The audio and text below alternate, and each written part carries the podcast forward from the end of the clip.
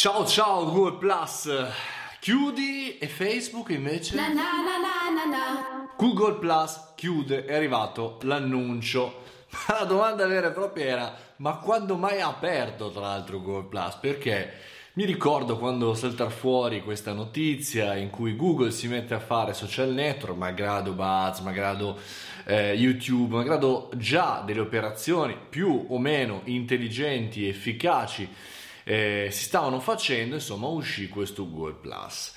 È stato già, diciamo così, lanciato male perché eh, pensate che il primo mese di attivazione di Google Plus arrivò, boom, 25 milioni di utenti attivi. Perché? Perché chiaramente collegarono Gmail, YouTube, tutti i servizi Google e se tu avevi un servizio Google diventavi automaticamente iscritto a Google Plus.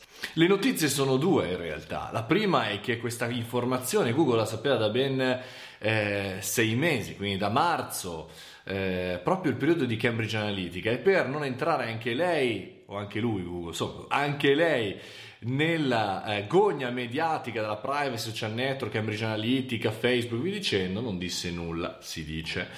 In realtà questo bug sembrerebbe essere aperto, disponibile da ben tre anni, quindi da tre anni che questi dati, come eh, stessa cosa di Facebook del problema dell'altro giorno, erano liberi e felici. Ma questa è una notizia, sì, ma anche la sottonotizia è interessante, ovvero Google Plus chiude per gli utenti consumer, ma rimane aperto per alcuni brand in particolare e per le aziende. Quindi diventa una sorta di Workplace, quello che è già Facebook e devo dire, visto che lo sto usando da tempo, Workplace non mi sembra la piattaforma migliore della terra. La domanda che ci facciamo oggi è: ma la nostra azienda, oppure sempre in social media, Facebook per esempio, è sulla stessa strada? E se sì, perché? E se no, come non dobbiamo eh, entrare nel vortice in cui è entrato un progetto di Google Plus, di una grandissima azienda come Google?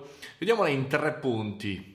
Il primo insegnamento che dobbiamo portare a casa anche da questo fallimento di questo piccolo barra grande progetto è il fatto che puoi essere l'azienda più grande della terra, più monetizzata della terra, avere tutti gli utenti della terra iscritti, vedi Facebook, questo non vuol dire che questa cosa possa funzionare per sempre. Il secondo punto interessante, la seconda riflessione è che, ahimè, se tu non innovi ogni giorno, e per innovazione non si parla di cambiare i colori, cambiare la user experience di una, di una pagina web o di un'applicazione, se tu non innovi nelle cose che dai, diventi vecchio, diventi la Kodak della situazione, diventi la Microsoft della situazione, diventi appunto la Google della situazione. E gli utenti vogliono andare dove fa figo, dove si divertono, dove risolvono i loro problemi, dove comunicano in maniera naturale, per cui tu diventi vecchio, ci sarà un'alternativa più giovane, più fresca, più figa.